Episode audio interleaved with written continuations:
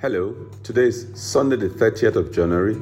This is a word in season, and my name is Norua Etopolo. Matthew chapter 6 and verse 33. But seek first the kingdom of God and his righteousness, and all these things will be added to you.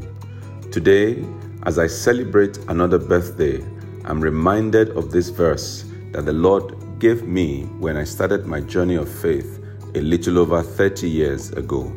I can testify that in every aspect of my life where I have put Him first, in every area where my focus has been His glory, I have been blessed, I have prospered beyond my wildest imaginations.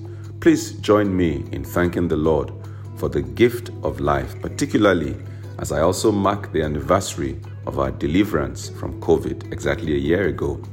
Pray for me that God will use my life as an exhibit of His goodness and His mercy in the name of the Lord Jesus. May God bless you and may His hand rest upon you for good. In Jesus' name, amen.